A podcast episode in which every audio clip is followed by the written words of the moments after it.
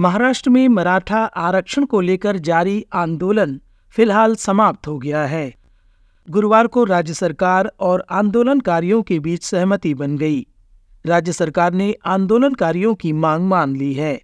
इस मुद्दे पर अनशन कर रहे मराठा नेता मनोज जारंगे ने अपना अनशन भी इसी के साथ समाप्त कर दिया। मनोज जारंगे ने इस पूरे मुद्दे को सुलझाने के लिए राज्य सरकार को दो महीने का वक्त दिया है। आपको बता दें कि आंदोलनकारी चाहते हैं कि मराठाओं को कुनबी जाति का प्रमाण पत्र दिया जाए। यह जाति पहले से ही ओबीसी यानी अन्य पिछड़ा वर्ग में शामिल है।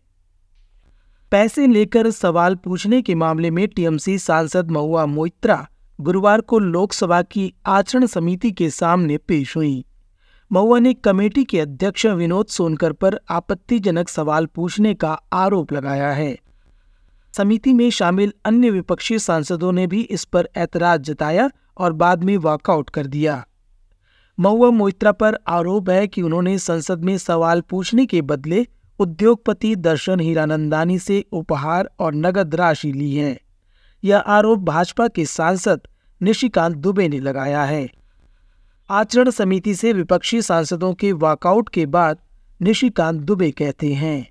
आज वो फायर ब्रांड जो आदमी है, वो चूहा जो हमारे यहाँ होता है, चूहा बनकर अपोजिशन के सारे सांसदों के साथ निकली है और जो कुछ भी एविडेंस हमने दिए हैं देहाद राय ने दिए हैं, दर्शन हीरानंदानी ने दिए हैं मिनिस्ट्री ऑफ़ आईटी ने मिनिस्ट्री ऑफ़ होम अफेयर्स ने और एक्सटर्नल अफेयर्स ने दिया है, दुनिया की कोई ताकत महुआ मैत्रा को नहीं बचा सकती और सांसद होने के नाते हमारा शर्म आज सर जो है झुका हुआ है। हम दुखी हैं। और दुखी यह है कि हम इस संसद के सदस्य हैं, जहाँ की पैसे लेकर प्रश्न पूछे जा रहे हैं।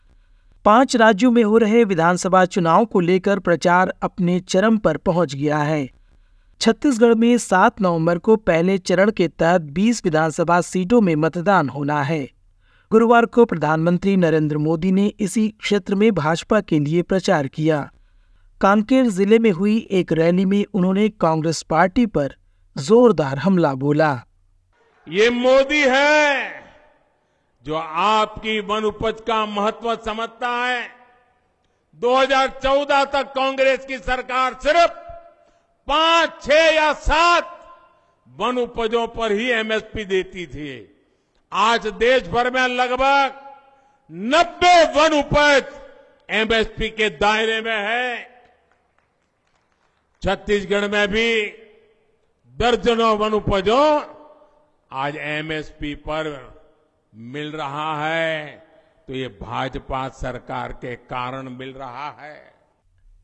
छत्तीसगढ़ के अलावा मध्य प्रदेश और राजस्थान में भाजपा और कांग्रेस पार्टी के बीच कांटे का मुकाबला है। कांग्रेस पार्टी बेरोजगारी, महँगाई के मुद्दे पर भाजपा को घेरने का प्रयास कर रही है। कांग्रेस नेता नासिर हुसैन रोज़गार के आंकड़ों पर केंद्र की भाजपा सरकार पर हमला बोलते हुए कहते हैं।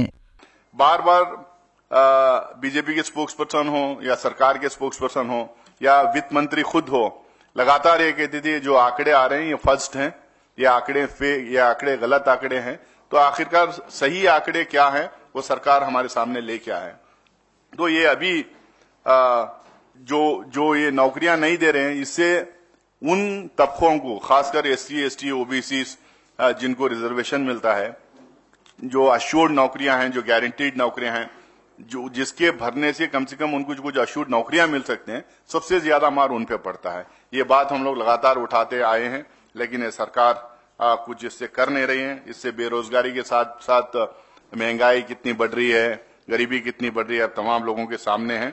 आ, ये पाँच राज्यों में इस इस मुद्दे को हम लोग लगातार उठाने की कोशिश करेंगे। मध्य प्रदेश में भाजपा और कांग्रेस के अलावा इंडिया गठबंधन के घटक आम आदमी पार्टी और समाजवादी पार्टी भी ताल ठोक रहे हैं। दिल्ली के मुख्यमंत्री और आम आदमी पार्टी के संयोजक अरविंद केजरीवाल ईडी यानी प्रवर्तन निदेशालय के सामने पेश होने की बजाय गुरुवार को मध्य प्रदेश में चुनावी सभा कर रहे थे। ईडी की कार्रवाई को राजनीति से प्रेरित बताते हुए केजरीवाल ने भाजपा पर यहाँ हमला बोला। अब ये धमकी दे रहे हैं पिछले कुछ दिनों से मैं देख रहा हूँ। दिल्ली के अंदर रोज खड़े होकर धमकी दे रहे हैं केजरीवाल को गिरफ़्तार करेंगे केजरीवाल को गिरफ़्तार करेंगे। केजरीवाल के शरीर को तो गिरफ़्तार कर लोगे। केजरीवाल की सोच को कैसे गिरफ़्तार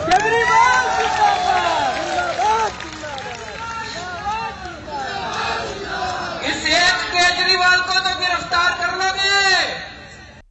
भाजपा ने केजरीवाल पर जाँच से भागने का आरोप लगाया है। भाजपा प्रवक्ता सम्मित पात्रा दिल्ली शराब घोटाले को लेकर अरविंद केजरीवाल को घेरते हुए पूछते हैं। कमेटी के सामने ईडी के सामने एजेंसी के सामने पेश नहीं होना ये एक तरह से कहीं न कहीं डर को दिखाता है। स्वीकृति को दिखाता है कि हाँ मैंने गलती की है। और एक तरह से आज ये कहना अतिशयोक्ति नहीं होगा कि दिल्ली के शराब घोटाले के किंगपिंग अरविंद केजरीवाल ने यह स्वीकार किया है कि हाँ शराब घोटाले में मेरा हाथ है। और इसके पीछे जो बेतहाशा भ्रष्टाचार हुआ है, उसमें मैं भी शामिल हूँ। वरना डरने की क्या आवश्यकता थी? सीना ठोक के जाते ईडी के सामने बैठते, प्रश्नों का उत्तर देते और मुस्कुराते हुए ड्रामा करते हुए बाहर चले आते जैसा वो अक्सर करते हैं। मगर आज वो कर नहीं पाए क्योंकि उनको हकीकत पता है। इलेक्टोरल बॉन्ड यानी राजनीतिक दलों को मिलने वाले चुनावी चंदे को लेकर सुप्रीम कोर्ट इन दिनों सुनवाई कर रहा है। इस स्कीम के ज़रिए चुनावी चंदा देने वालों का नाम गुप्त रखा जाता है और इसी के चलते इसकी आलोचना होती है। इस मामले में अदालत ने चुनाव आयोग से राजनीतिक दलों को मिलने वाले चंदे का ब्यौरा जमा करने को कहा है। अदालत ने गुरुवार को हुई सुनवाई के बाद अपना फैसला सुरक्षित रख लिया है।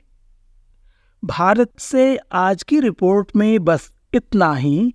मैं विश्व रत्न एसबीएस रेडियो की हिंदी, सेवा के लिए।